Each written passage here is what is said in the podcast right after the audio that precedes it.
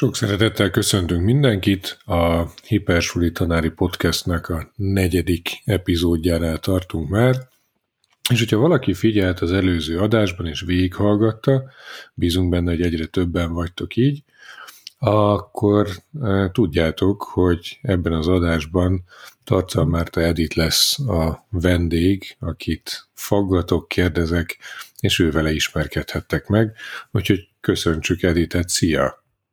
Szia Balázs, és üdvözlöm a hallgatókat is! No, hát eddig egészen izgalmasan, ha földrajzilag tekintem, akkor Szeged, Hódmezővásárhely környékét járjuk körbe egy rövid budapesti vagy nyíregyházi kitérővel. Te is Szegeden, Szeged környékén tevékenykedsz. Hol tanítasz most, Edit? Én most Szegeden tanítok a Karolina Általános Iskolában és Gimnáziumban. Ez egy iskolanővéri fenntartású egyházi iskola. Az iskolanővér, ez, ez, ez mit jelent? Ez azt jelenti, hogy apácák tanítanak ott is? Hát, mivel, hogy én sem vagyok apáca, ezért nyilván nem apácák tanítanak az iskolában, a fenntartók apácák, vannak köztünk igen iskolanővérek, akik tanítanak, de alapvetően világi tanárok a nagy része a testületnek. És, és milyen iskola ez? Tehát, hogy hogyan kell elképzelni? Ez egy tizenkét év folyamos, vagy, vagy ez csak gimnázium? Óvodától az érettségéig vannak nálunk gyerekek, tehát egy ilyen hatalmas nagy mamut intézmény vagyunk, közel ezer fővel, csak a tantestület több mint száz fős. Működik tehetséggondozó gimnázium, ez egy nyolc osztályos gimnázium, ötödik osztálytól tanulnak ott a gyerekek érettségéig, és emellett egy sima általános iskola is működik, és egy gimnázium is. Általános iskolában három párhuzamos osztály van, a gimnáziumban pedig van a tehetséggondozó gimnázium, és van egy általános. Itt rögtön felmerül bennem egy ilyen uh, kérdés, amit szülőként is uh, rengetegszer megfogalmazok magamnak, hiszen egyébként a, az én gyerekeim is olyan helyre járnak, ahol általános iskolától gimnáziumig uh, végig tudnak maradni. Uh, mit gondolsz te erről, hogy jó, jó egy gyereknek az, hogy uh, végig egy intézménybe jár? Én azt gondolom, hogy a mi iskolánkban egy egészen érdekes, vagyis pontosabban egy teljesen más értékrend szerint működünk nyilván, mint az állami általános iskolák, tehát annak idején, amikor az iskola létrejött, akkor ez szülői kezdeményezésre alakult meg, illetve a szülők hívták vissza az iskolanővéreket Szegedre, hogy indítsanak iskolát, ami azt jelenti, hogy nyilván nálunk nagyon fontos a katolikus értékrend, és ilyen szempontból a gyerekek egy kicsit védettebb környezetben vannak egészen az érettségéig. Én azt gondolom egyébként, hogy aki tud ehhez az értékrendhez igazodni és magáénak vallani, az nagyon-nagyon jó helyen van nálunk. Azt mondanám, hogy nagyon politikus választ adtál a dologra, de, de nem, nem akarom itt nagyon tovább firtatni a dolgot. Bennem, bennem egészen azért merül fel ez a kérdés, hogy ugye jó-e ez a, amit itt, itt elmondtál te is, hogy tulajdonképpen egy kicsit egy ilyen burokban nőnek fel ezek a gyerekek, hiszen uh, amellett, hogy egyébként ugye ez az értékrend, ez, ez ad egy ilyen védettséget, egy burkot nekik, és hogy jó-e az, hogy tulajdonképpen nem látnak ki a, a világra ebből a, ebből a védett uh, közegből. Hát igen, értem a kérdésedet, de tulajdonképpen a szülők, akik ide iratják a gyerekeket, azok valahol szeretnék, hogyha nyilván ebbe a burokba nőne föl egy kicsit a gyerek, illetve azért én azt gondolom, hogy ez a burok ez nem teljesen zárt. Tehát ugyanúgy ott vagyunk minden országos versenyen, összemérjük a gyerekek a tudásukat más gyerekekkel. Azt gondolom, hogy ez inkább nem tudásbeli különbséget jelent, inkább egy ilyen erkölcsi tartást, vagy erkölcsileg jelentményest. Aha, na. Te ismereteim szerint ugye matematikát és uh, informatikát tanítasz, ha valamit kihagytam a dologból, akkor uh, majd úgyis kijavítasz a dologgal kapcsolatban.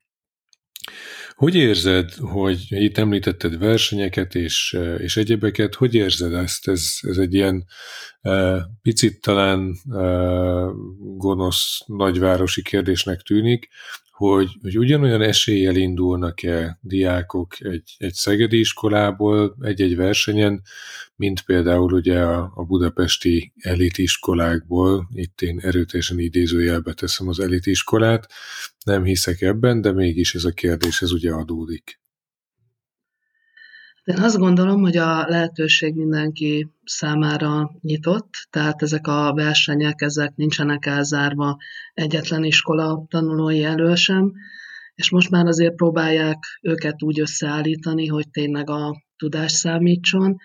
Én azt gondolom, hogy a tehetséggondozó gimnáziummal lehetőség van arra, hogy ugyanolyan eséllyel induljanak, mint bármelyik másik iskola. És akkor, ha, ha bárki követi a tevékenységedet, akkor jól látható, hogy téged is megfertőzött, utolért a robotika és a robot szakkör és egyéb dolgok. Hogy éled ezt te meg, és mi az, ami miatt ez számodra fontos? Hát igen, a robotikával való kapcsolatom érdekes, nem is gondoltam, hogy erre rákérdezel. Én nagyon szeretem ugye az i ká té eszközöket használni már, fú, nem is tudom, több mint tíz éve a tanítási órákon, és ez a robotika, ez egy ilyen érdekes, misztikus dolog volt nekem, hogy mindenféle konferenciákon szembe jött, mindig megcsodáltam, mindig nagyon lelkes lettem, majd amikor hazaértem, akkor így alábbhagyott ez a lelkesedés, és úgy, úgy elmaradt. És hát most egy... három évvel ezelőtt, hogy a Karolinába egy pályázat keretében nem volt, aki ezt a robotikás részt itt vigye, úgyhogy így a, megkaptam a lehetőséget, hogy elkezdjek foglalkozni a Lego robotokkal, és hát én rendkívül örülök neki, és nagyon szeretem őket, bár éppen most volt a robotika szakkörösökkel a záró foglalkozásunk, azért nagyon sok kérdést vett föl, hogy hogyan lehet ezt majd hasznosabban beépíteni az oktatási folyamatba. Na hát akkor most a számomra legizgalmasabb kérdést vetetted föl, hogy lehet, hogy elveszítjük a hallgatóink felét. Hogy, hogy lehet beépíteni az oktatásba? Ugye a robotika foglalkozások az iskolák többségében, vagy azt kell mondjam, szinte mindenhol szakköri keretekben működnek, és, és ez, ez engem egy, egy borzasztó motiváló és, és izgalmas kérdés az én számomra, hogy hogy, hogy lehetne ezt, ezt az egészet tanórai keretek között művelni. És akkor, akkor viszont kíváncsi vagyok itt a véleményedre.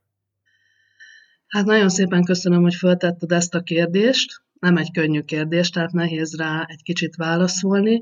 Igazándiból én a három év távlatából azt vettem észre, hogy először is motivációra nagyon jól használható. A másik dolog, hogy én főleg általános iskolásokat tanítok. Az általános iskolában nagyon jó arra, hogy csoportmunkába dolgozzunk együtt. Hát ezt egyrészt az is, hogy is mondjam, hát az is elősegíti, hogy kevés az eszköz, tehát nyilván egy eszközre több gyereket kell egyszerre ráereszteni, illetve vannak olyan gyerekek, akik a programozásban jók, vannak olyan gyerekek, akik viszont nem annyira jó programozók, viszont nagyon jól építenek.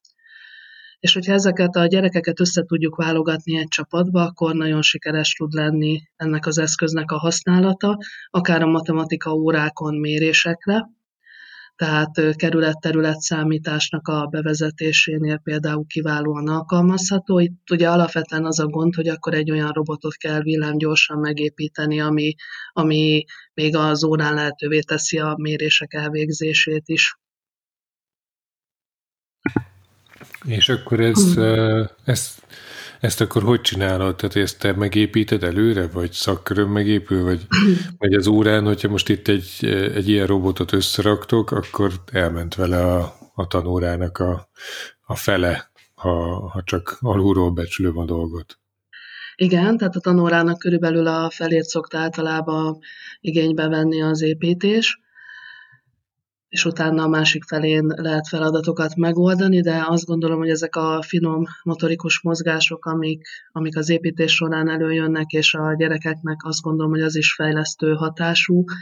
Én ezt sem tartom elveszett időnek, de valóban igazad van, tehát körülbelül az óra felén olyankor építenek, de nekik az körülbelül ugyanakkor a élmény, és ugyanannyira szeretik, mint utána a programozás részét. És ha már programozás... Uh... A programozásról te, te mit gondolsz? Tehát, hogy ezt, ezt mennyire van értelme, nincs értelme beépíteni a, a mindennapi oktatásba, vagy a programozás az egy informatika órára száműzendő tevékenység? Hát én azt gondolom, hogy semmiképpen nem az informatika órára száműzendő tevékenység, ugyanis a probléma megoldó gondolkodást fejleszti nagyon jól, és az bármilyen tantárnál szerintem lehet fejleszteni. Hát nyilván én szerencsés vagyok, mert a matematika órákon kiválóan lehet ezeket a programozásokat használni, tehát mi egyébként Scratch-be szoktunk programozni a gyerekekkel, de matematika órára már vittem be Mikrobitet, és azt is programoztunk, utána pedig használtuk az óra során. Tehát én nem gondolnám semmiképpen, hogy ez csak az informatika tantárgy sajátja. Jó, hát ebben, ebben egyetértünk, inkább azt mondom, hogy szeretném volna, hogy ezt te mondd ki ezt a dolgot, és ne, ne nekem kelljen ezt szajkózni, úgyhogy ugye ez teljesen jó. Uh, és a, te is akkor itt, itt alapvetően ugye tanítasz teljes állásban, mellette robotozol, mellette, eh, ahogy említetted, i ká té eszközökkel és mindenfélevel foglalkozol, fölmerül a, az egész egyszerű kérdés, hogy van időd neked mindenre?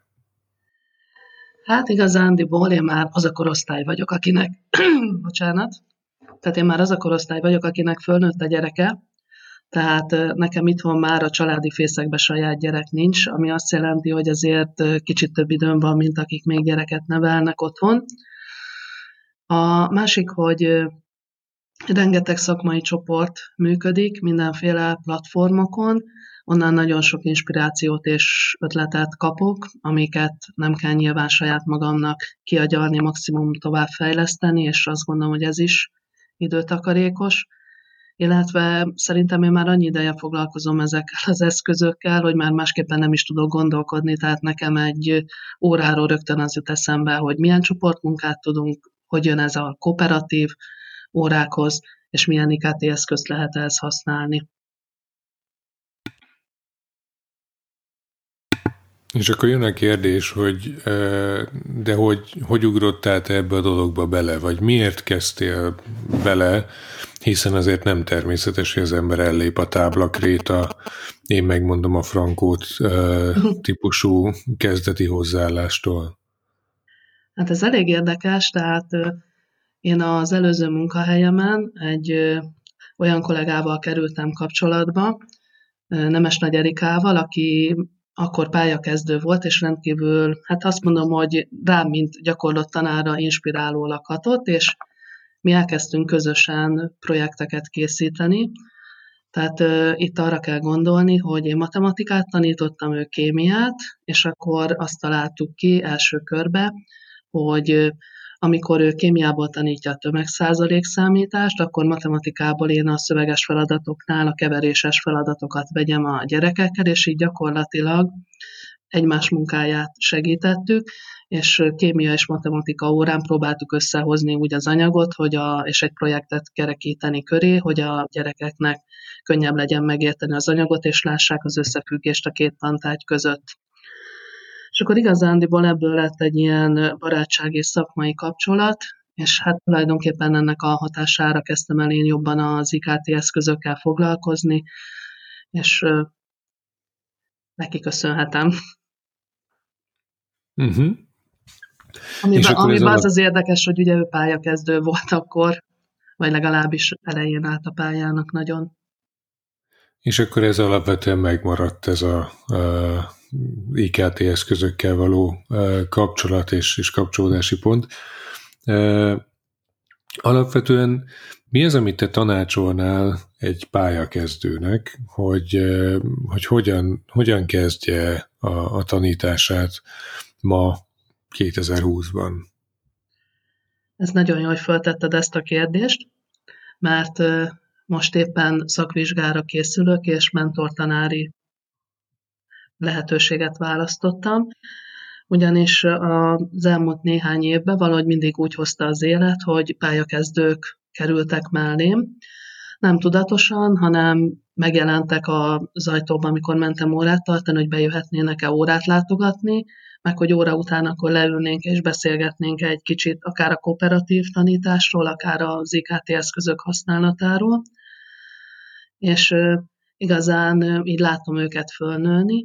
Hát a legfontosabb tanácsom mindenképpen a pályakezdőknek az, hogy, hogy merjenek önmaguk lenni, és próbálják a saját egyéniségüket mindenképpen bevinni az oktatásba, a tanításba, és hát nagyon szeressék a gyerekeket. Ez, ezzel egyet tudok érteni. Mit gondolsz te a frontális oktatásról? Hát az mi? Hát tudod, amikor ki, kiáll a tanár, és elmondja azt, hogy, hogy mi történik, és mi van.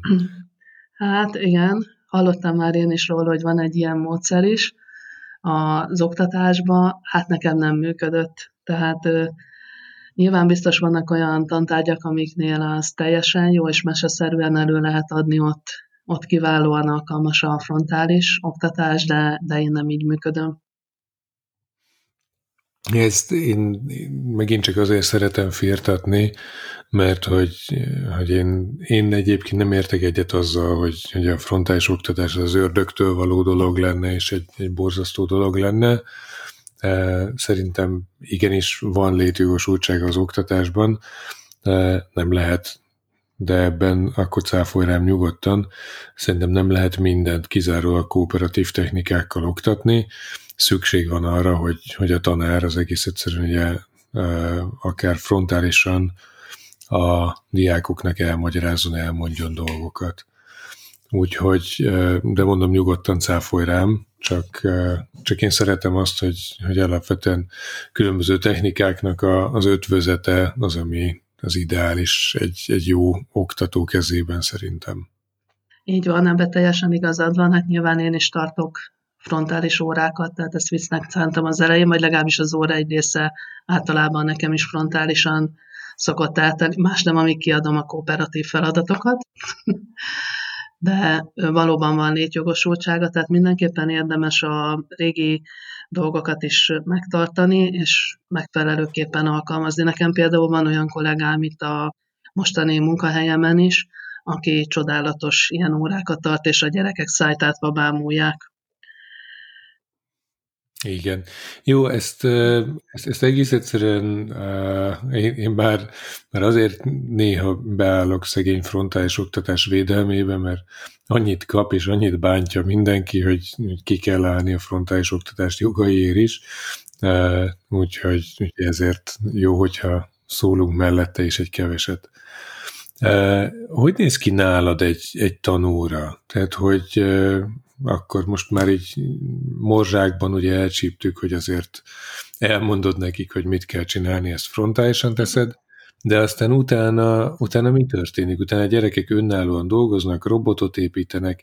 Mi, mi egy, most nem egy tanmenetet szeretnék tőled hallani, de hogy hogy, hogy, hogy épül föl, illetve hogy készülsz föl egy ilyen órára? Hát nyilván ezek a... tehát... ezeket az órákat ugyanúgy kezdjük, és ugyanúgy megvannak a tematikai egységek, mint egyébként egy bármilyen tanítási órán, tehát nyilván nálunk is van jelentés, köszönteni szoktuk egymást, aztán leellenőrizem én is a házi feladatot, vagy annak milyen módját választom, az már különböző lehet. A legritkább eset az, hogy felolvassuk a végeredményeket. Általában a házi feladat ellenőrzés is hasonlóan szokott zajlani, hogy mondjuk cseréljetek füzetet, nézd meg, hogy mit csinált a másik, kérdezz rá, add vissza, vitassátok meg. Ha nem tudtok dűlőre jutni, és már, hogy is mondjam, elfajul a vita, akkor, akkor segítek én is. Aztán utána hát a órán nekem mondjuk viszonylag nagy szerepe van a játéknak, tehát én olyan korosztályba tanítok, ahol ezzel még kiválóan motiválhatók a gyerekek. Tehát például új anyagfeldolgozó feladatnál kezdeni szoktunk valamilyen gyűjtőmunkával, hogy nézzenek körbe a terembe, nézzenek ki az ablakon, és már ez egy csoportmunka szokott lenni, hogy, hogy kinek mit sikerül összegyűjteni azzal a, mit tudom én, azzal az új anyaggal kapcsolatban. Például arra gondolok most, hogy keres háromszög alakú tárgyakat a terembe, ha mondjuk a háromszögekkel fogunk azon az órán foglalkozni. Aztán általában a, utána, hogyha mondjuk így megtörtént az órai bevezetés, akkor, akkor szokott lenni egy frontális rész, amikor, amikor mondjuk én néhány irányított kérdéssel megpróbálok egy-két dolgot összeszedni, és utána, amikor az órán a feldolgozás jön, gyakorlás, az szokott általában újra csoportmunkába zajlani. Köszönöm szépen. Említetted, hogy önkorosztályban tanítasz, ahol a játék az fontos. Szerintem nincs önkorosztály, ahol ne lenne fontos a játék. Szerintem a játék az, amíg emberek vagyunk, addig fontos a mi számunkra, és, és, és erre, erre mindig lehet építeni az oktatás során. Hogy szoktál te osztályozni? Mi, mi neked ebben a, a metódusod? Ez a dolgozat, vagy tehát, hogy, hogy az osztályozásod is alternatív irányba elment, vagy, vagy azért ott megmaradtál a témazáró dolgozat, ekkor-ekkor dolgozatok és egyebek? Hát többrétű az osztályozás, tehát igen, megmaradtam ez a témazáró dolgozatok, tehát ezek nálam is léteznek és működnek, és akkor ezen kívül nálunk órában pontgyűjtési rendszer. Pontokat lehet szerezni jól megoldott feladatokkal, pontokat lehet akkor szerezni, hogyha a csoport valakinek a munkáját úgy értékeli, hogy kiemelkedő a többiek közül, illetve minden órát önértékeléssel szoktunk zárni, tehát a gyerekek a saját munkájukról valamilyen visszajelzést adnak nekem, ami egyébként segít abban, hogy a következő órát hogyan tervezzem, vagy a következő órákat hogyan tervezzem, és ez is az értékelés alapját képezi. De alapvetően megvan nálam is a hagyományos osztályozás. Uh-huh. És hogy borította fel ezt az egészet, az a nem várt helyzet, ami, ami itt március közepével beállt az oktatásban? Hát... Hogy is mondjam, tehát ugye sokan mondták, hogy ú, hát neked könnyű, mert annyit használtál i ká té eszközöket, de én azt gondolom, hogy aközött, hogy a tanteremben használok i ká té eszközöket, és úgy tanítok, és aközött, ami, ami most így online otthonoktatás címén elindult márciusban, óriási különbség van. Tehát ehhez nekem is ugyanúgy át kellett gondolnom, hogy milyen módszertannal tudok hozzányúlni, tehát nekem sem volt erre még semmilyen forgatókönyvem, úgyhogy az én életemet is fenekestül fölforgatta. Hát ezen kívül nyilván a kollégáim segítése is legalább akkora szerepet kap ebbe az időszakban most, mint az, hogy a gyerekek, gyerekekkel foglalkozom. A kollégáid segítése az, az, az mit jelent? Tehát, hogy te tartasz akkor ilyen ö, önképzőkört a, a kollégáknak, vagy, vagy ez, ez, ez hogy értsük? Hát igazándiban nálunk, amikor elindult a, ez az online otthonoktatás, akkor először egy, hát mondhatom úgy, hogy egy ilyen munkacsoport szerveződött e köré, ami nyilván az informatika tanárból állt, a vezetőség tagjaiból, és néhányunkból, akik így az i ká té eszközöket viszonylag magas szinten használjuk, és hát tulajdonképpen felállítottuk a platformot, mi a Teams-et kezdtük el használni, és a kollégáknak tartottunk képzéseket, hogy hogyan érdemes, mihez érdemes nyúlni, és hát egy ilyen alapindító csomagot adtunk a kezükbe. Úgyhogy igazándiból ez volt az, ami, ami az elején, és akkor azóta pedig folyamatosan, hogyha bárkinek bármi kérdése van, akkor nyugodtan kereshet, tehát ugyanúgy, hogy a gyerekek is megkeresnek, ugyanúgy a kollégák is megszoktak, illetve más iskolákba tanító kollégákat is segítem, mert digitális mentorként is működöm most az e ef o pé pályázat keretében, és a pályázati munka mellett most az volt a kérés a Digitális Pedagógiai Módszertani Központ részéről, hogy egy picit vállaljuk föl azt is, hogy az online oktatásba segítünk, úgyhogy most az elmúlt időszakban több iskolába tartottam már webináriumot i ká té eszközhasználatból.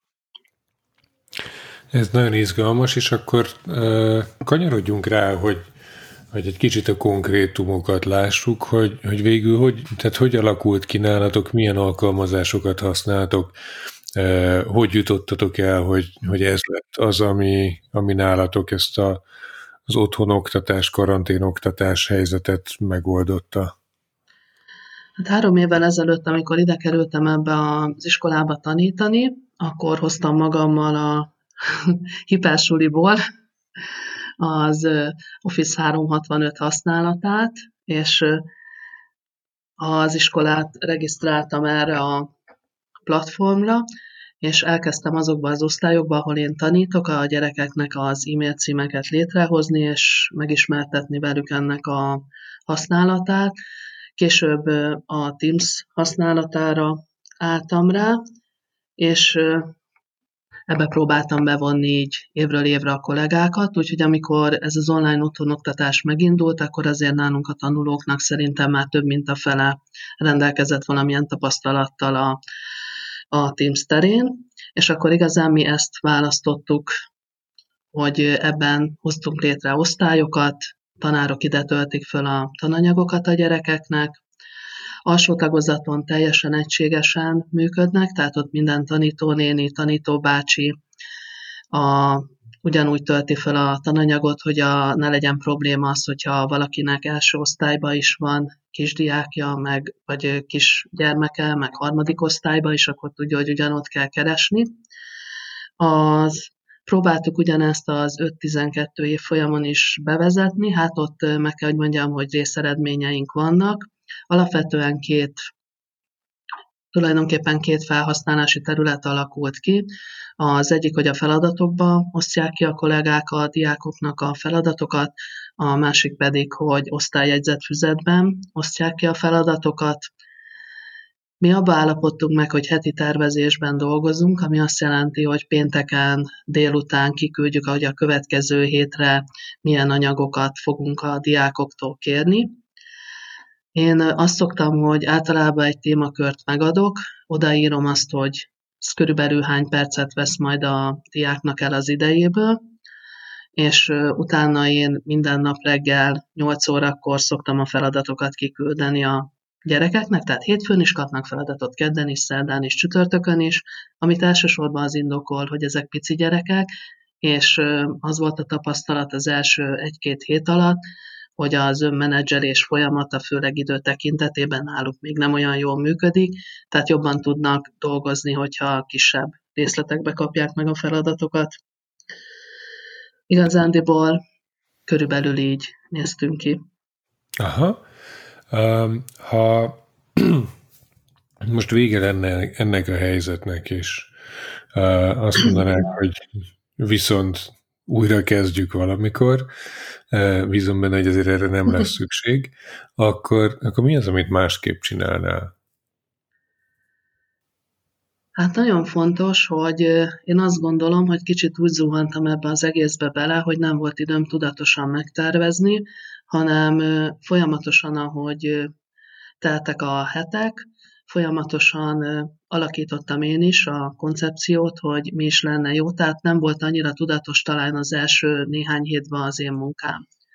A másik, hogy ahogy telik az idő, én egyre inkább azt tapasztalom, hogy, hogy a diákokat is be lehet vonni, és érdemes őket is megkérdezni, meghallgatni, hogy őnekik hogyan könnyebb, ők hogyan szeretik ezt csinálni, nekik miben jelentene segítséget, vagy milyen fajta oktatás jelentene segítséget, milyen típusú feladatokat szeretnének látni.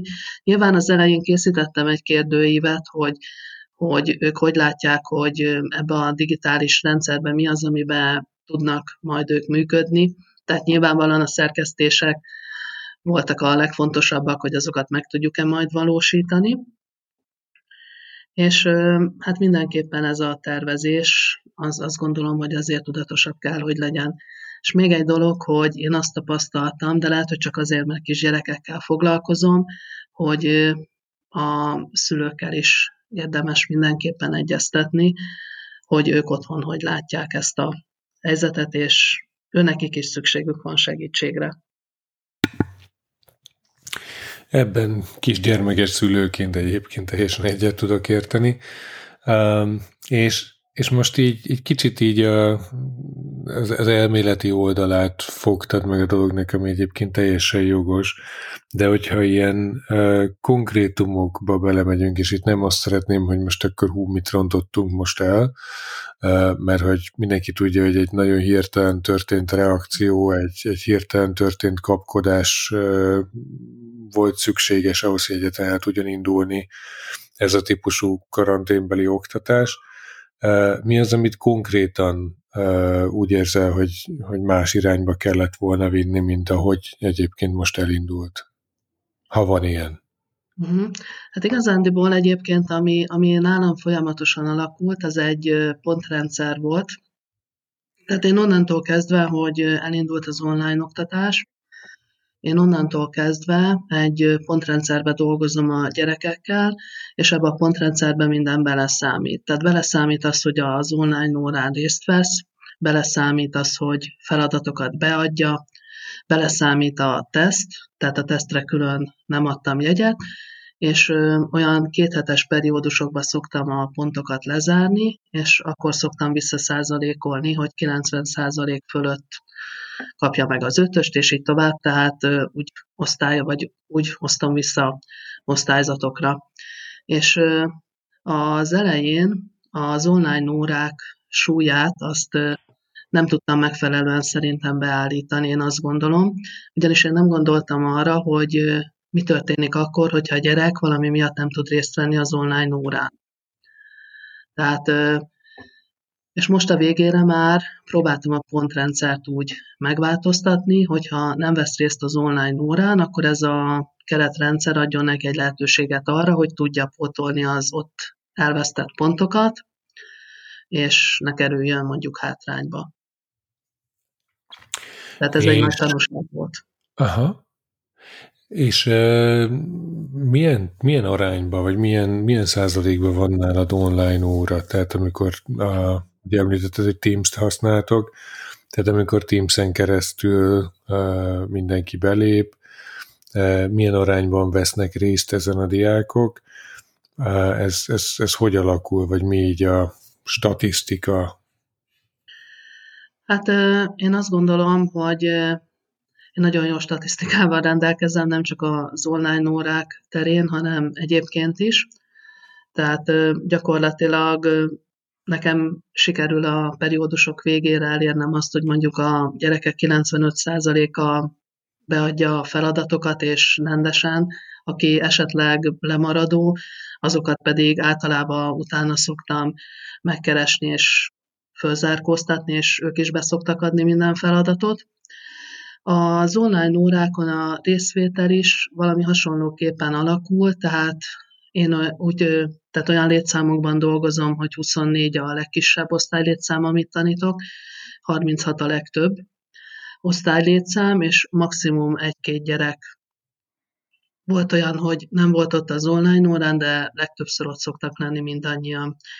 Online órákat én hetente egyszer szoktam tartani minden osztályba. A, általában olyankor szoktam, hát ha most azt mondanánk, hogy tantermi tanításban vagyunk frontálisan, elmondani nekik a következő hétre való elméleti anyagot, és akkor utána a hét során azzal kapcsolatban gyakorló feladatokat szoktam nekik kiküldeni, és azt oldanak meg. Uh-huh. És ilyenkor uh, mindig mondod, hogy kicsiket, most hányadikba tanítasz? Ez hányadikba van? Ötödikeseket tanítok, és hetedikeseket matematikából, nyolcadikban informatikát. Azok nem is olyan kicsik már. Ugye minden relatív. Mm. Uh, és és itt, itt ezekben, főleg az ötödikeseknél izgalmas, a szülők mennyire vonódnak be az oktatásba, mennyire vesznek részt ebben? De azt gondolom, hogy nagyon jó támogatói szülői háttérrel rendelkezünk, tehát ott állnak a gyerekek mögött, ha nem is minden pillanatban, tehát nem ezek a tipikus helikopterszülők, hogy folyamatosan és állandóan, de próbálják nyomon követni a gyerekek munkáját. Nagyon sokat segítenek a gyerekeknek, próbálnak segíteni. Hát néha van, hogy én azt gondolom, hogy túlzásba is esnek, tehát nyilván én is, amikor javítok egy feladatot, ezért ismerem most már annyira a gyerekeket, hogy tudom, hogy melyik az, ami a szülők ezen munkáját is dicséri. De én ezt nem élem meg sem kudarcként, sem hátrányként, mert azt mondom, hogy ha leül a feladatot megoldani a gyerek, és nem sikerül neki, és odafordul, és segítséget kér, akkor, hogyha a tantermi oktatásban lennénk, akkor odafordulna, és tőlem kérne segítséget, vagy a pattársától. Ha a szülő megteszi, hogy segít neki, akkor én csak hálás vagyok érte. Ez tök jó. És ezt minden kollégád így gondolja? Nem. Jó, ez, ez csak, mert nem, azért nem ez az általános hozzáállás a dologban, meg azért, ahogy láttam, hogy azért, vagy így az elmondásodból azért te se biztos, hogy elsőre így gondoltad a dolgot. Ez egy, egy borzasztó nehéz kérdés ilyen szempontból. És uh, ugye kérdeztem, hogy hogy osztályzol tantármi környezetben, hogy osztályzol itt, vagy, vagy mit tartasz a szerencsés osztályzási megoldásnak ebben a megváltozott környezetben? Hát igazándiból az az érdekes, hogy sokkal nehezebben... Tehát, hogy mondjam, sokkal nehezebben tudok a gyerekeknek rosszabb jegyet adni. Tehát ö, egyszerűen, hogyha valamilyen hiányosságot tapasztalnak, ugye a Teamsnek ilyen szempontból nagyon jó a feladat kiosztása, mert ott, hogyha küldöm vissza nekik a javított feladatokat, akkor látják, hogy hol vesztettek pontot, és ö, legtöbbször, hogyha észreveszik, hogy ez a, esetleg veszélyezteti a jegyüket, akkor mindig szoktak érdeklődni, hogy hogyan tudnának ezen javítani. Tehát azt gondolom, hogy mindenképpen ilyen szempontból ez egy pozitív hozadéka, és arra gondoltam, hogy egyébként majd a tantermi oktatásban is valamilyen úton, módon, de azt még nem találtam ki, hogy, hogy az majd a nyár feladata lesz. Ezt a pontrendszert meg fogom őrizni, mert nagyon jó, és a gyerekek is folyamatosan látják, és tudják követni, hogy, hogy hogyan is alakul. A nehézség az, az nyilván az, hogyha majd visszakényszerülünk abba, hogy negyvenöt perc alatt meg kell írni a témazárót, mert nyilván itt azért több idő van rá, hogy megírjon akár egy tesztet, akár egy feladatot, amire én odaírom, hogy mondjuk negyven perc, azt egyesen is, és bé té em en-es gyereknek lehet, hogy, hogy hatvan perc is, amíg megcsinálja, de itt most van rá lehetősége. Úgyhogy én azt gondolom, hogy ő nekik ez nagy előny. És egyébként ez, hogy, hogy így több idő jut rá, esetlegesen ott a szülői segítség, ez, ez ezt az egész helyzetet, hogy, hogy éled ezt meg? Tehát, hogy ez baj, ez jó, ez, ez, ez egy olyan dolog, amit esetlegesen a, majdan a normál oktatásodban megpróbálsz valahogyan integrálni, átmenteni, Vagy, vagy mi a helyzet ezzel? Én azt gondolom, hogy semmiképpen nem baj, hogy van mögöttük szülői segítség. A, egyébként is alapvetően a szülők meg szoktak keresni, hogyha úgy látják, hogy a gyermek nem úgy teljesít, ahogy, ahogy ők szeretnék, vagy ahogy a, ők gondolják a gyerekek képességeit. Én ezt nem tartom egyébként semmiképpen sem hátránynak, és megmondom őszintén, hogy az idén már úgy kezdtem tanítani, hogy a témakörök elején a gyerekeknek ki szoktam osztani egy kú er kódot, amit beragasztunk a füzetbe, és ez a kú er kód ez általában vagy egy szvéjre, vagy egy véglet oldalra mutat, ahol én folyamatosan teszem föl azokat az online tartalmakat, amiket a tanítási órákon használunk, azokat a pé pé té-ket, amiket megmutatok nekik a tanítási órán, ami alapján mondjuk a az elméleti anyagot átvesszük, és azt vettem észre, a novemberi fogadóórán több olyan visszajelzés érkezett, hogy ezeket folyamatosan figyelemmel kísérik a szülők is, és jelent nekik segítséget az, hogy mondjuk a gyermeknek a témazáróra, vagy dolgozatra föl tudjanak készülni, vagy tudjanak neki segíteni a felkészülésbe, úgyhogy szerintem ez egy jó gondolat, és ezt fogom is továbbvinni. Ez, ez, ez abszolút tök jó. Elhangzott egy e, bűvös szó, ez a véglet. A, a véglet számomra egy nagyon meglepő e, pályát befutó alkalmazás, ami, hát hogyha nagyon sarkítani akarok, akkor semmiből hirtelen előlépett mindenki kedvenc e, oktató platformjává. Mit gondolsz te a végletről? Hát igazándiból, ugye amikor elkezdtem használni, akkor tulajdonképpen a fájlmegosztásra kerestem egy olyan lehetőséget, hogy, hogy ne csak weboldalakat tudjak belinkelni, hanem tudjak pé dé ef dokumentumot, vagy, vagy egy Word dokumentumot, mert nagyon kevés olyan lehetőség van, ahol ezt, vagy legalábbis én nem ismertem nagyon olyanokat, ahol ezt így egybe tudom megtenni. Illetve igazándiból az egymásba ágyazásával, tehát hogy az egyik véglet utal, vagy oldalra tud mutatni egy másik véglet oldalra, azzal én meg tudtam valósítani azt is, hogy a gyerekeknek differenciáltan adjak feladatot, és én azt gondolom, hogy egy nagyon jó alkalmazás, és remélem, hogy még sokáig fog működni. Én is bízom ebbe, bár nem látom még a fenntarthatóságát, vagy legalábbis ugye jelenleg nincsen, ugye, vagy nem kérnek pénzt ugye a funkciókért, és reklámok sincsenek. Úgyhogy majd meglátjuk, hogy, hogy ez, ez meddig fenntartható.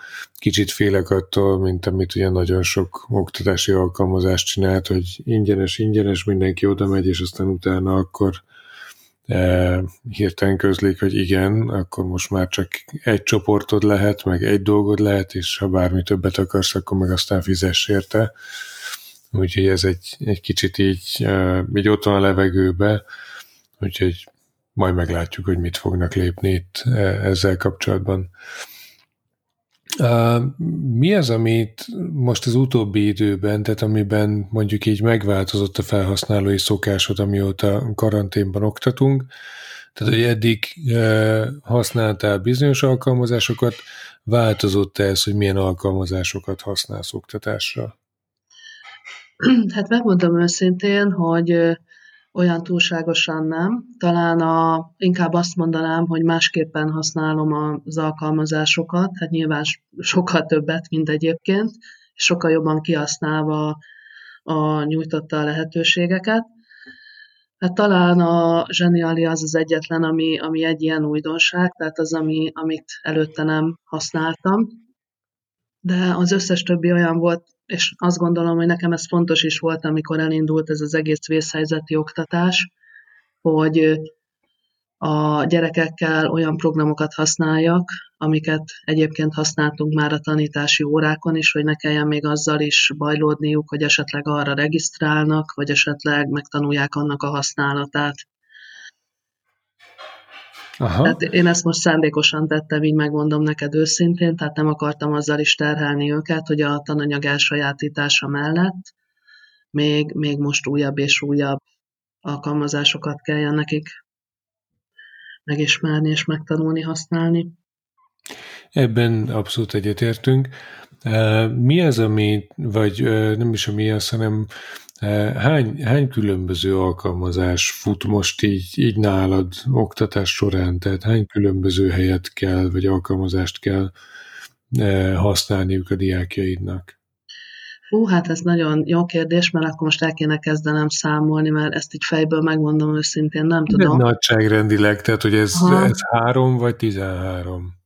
Hát én azt gondolom, hogy ilyen öt-hat lehet, ami, amit így folyamatosan használunk, és ebben mondjuk benne van már a Teams is. Aha, tehát az, az azért az egy emészthető mennyiség itt, itt alapvetően. Hát igen, mert a, ugye az Office háromszázhatvanötben nagyon sok funkció benne van, tehát van egy csomó minden, ami miatt nem kell a gyerekeket kivinnem más platformra, tehát azt gondolom, hogy azért az, azokat próbálom ott használni, és akkor általában ugye a Learning Apps, amit nagyon sokat szoktam nyilván én is használni, mint a többi kollega, a Kahootot, Quizletet, Quizizz, tehát körülbelül ezeket. Uh-huh. Na itt közben én e, rátekintettem a felvételre, és lassan kicsengetnek, hogyha ha így tekintjük a dolgot, ugye negyvennégy, most pont negyvenöt percnél járunk, ugye ez a normál tanórai keretet éppen át fogjuk hágni, úgyhogy úgy, belevágnánk abba a, az utolsó szekcióba, amikor is én fölteszek egy jó adag kérdés neked, és arra szeretnélek kérni, hogy gyorsan és lehetőleg röviden válaszolj ezekre. Az első kérdés, hogy mi a kedvenc alkalmazásod? Jaj, hát én most az utóbbi időben legjobban a Kahootot szeretem használni, mert ugye most az ingyenesség, tehát nekem az ingyenes verzió volt meg, és most a prémium verzió is elérhetővé vált, és tulajdonképpen egy gyakorlatilag egy egész órai anyagot is fel tudok rá így ebbe a formába építeni. Uh-huh. Mi az első weboldal, amit megnézel reggel? Hát én általában reggel, amikor fölkelek, akkor nem weboldalt szoktam nézni, hanem a telefonomon megnézem az értesítéseket, hogy amíg aludtam, addig milyen platformokon érkeztek üzenetek, és akkor meg szoktam nézni, hogy e-mailt kaptam-e, illetve hogy a különböző csoportokban milyen bejegyzések történtek. Uh-huh. És ez egyébként körülbelül mennyi időt veszel? Tehát, hogy ez, ezt, ezt így a, gyorsan két percet végigpörgeted, vagy le tudsz ebben ragadni akár hosszabb hát, időre? Hát általában az a baj, hogy le tudok ragadni hosszabb időre, mert ugye utána azt határozza meg a napomat. Tehát alapvetően ugye az e-mail az első, amit megnézek, mert a, úgy van beállítva a telefonom, hogy a, akkor rögtön látom a naptárt is, és akkor gyorsan végignézem, hogy milyen feladataim lesznek, és akkor általában az e-mailekbe nézem meg, hogy milyen feladatokat kell, mi azok, amik újak. Aha. Ez, ami még ezen fölül érkezett, úgyhogy értesítéseknél meg tényleg azt szoktam megnézni, hogy végignézegettem, hogy milyen csoportokban milyen bejegyzések történtek, van-e, ami most engem így nem tudok anélkül megkávézni, hogy ne nézzek meg, akkor azt gyorsan elolvasom, és akkor, akkor így, hát sok időt elvesz, tehát nekem egy fél óra az ébredés ezzel együtt. Értelek. És mivel zárod a napodat? Hát általában, amikor a napomat zárom, megmondom őszintén, Az, az, hát én akkor tévét szoktam nézni, tehát céltalanul és abszolút. Tehát kikapcsol az agyadat, jó, ez teljesen igen. Jó. Mivel játszol a telefonodon? Jaj, azért a matek tanárok meg fognak vetni szókeresővel. Tehát nincs ezzel semmi gond, ez teljesen... Figyelj, egy matekosnak nem kell mindig matekot csinálnia. Ez teljesen rendben van. Jó. Hány napig bírnád telefon, internet nélkül? Hát azt gondolom, hogy... Nem lehet napba mérni.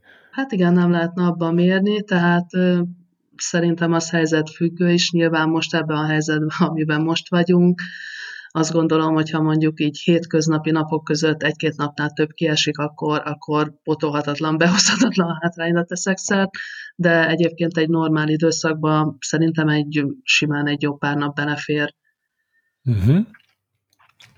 Mi a legjobb oktató alkalmazás? Erre egyébként részben válaszoltál, de azért fölteszem. Uh-huh. Én, amit nagyon szeretek most, a, tehát én most a Teamsnek tulajdonképpen ebben az időszakban ismertem meg sokkal-sokkal jobban a lehetőségeit, illetve azt, hogy mennyi mindent lehet beintegrálni, és én ezzel most nagyon-nagyon elégedett vagyok. Uh-huh. Milyen könyvet olvastál utoljára? Jaj, hát az Egy kutya hazatér. Uh-huh. És ajánlanád? E, jaj, nagyon, nagyon. Kikapcsolódásnak mindenképpen, de egyébként most, hogy a szakvizsgás oktatás folyik, azért olvasok mást is, tehát ö, Szivák Juditnak nagyon sok, tulajdonképpen inkább tanulmányait olvasom a mentorpedagógussággal kapcsolatban, de konkrétan uh-huh. könyvet szerintem ez az Egy kutya, kutya hazatért olvastam utoljára, de még az online oktatás előtt. Aha. Jó, hát ez azóta mindenkinek megváltoztak a e, tartalomfogyasztási szokásai is, azt hiszem. Milyen filmet vagy sorozatot néztél meg utoljára?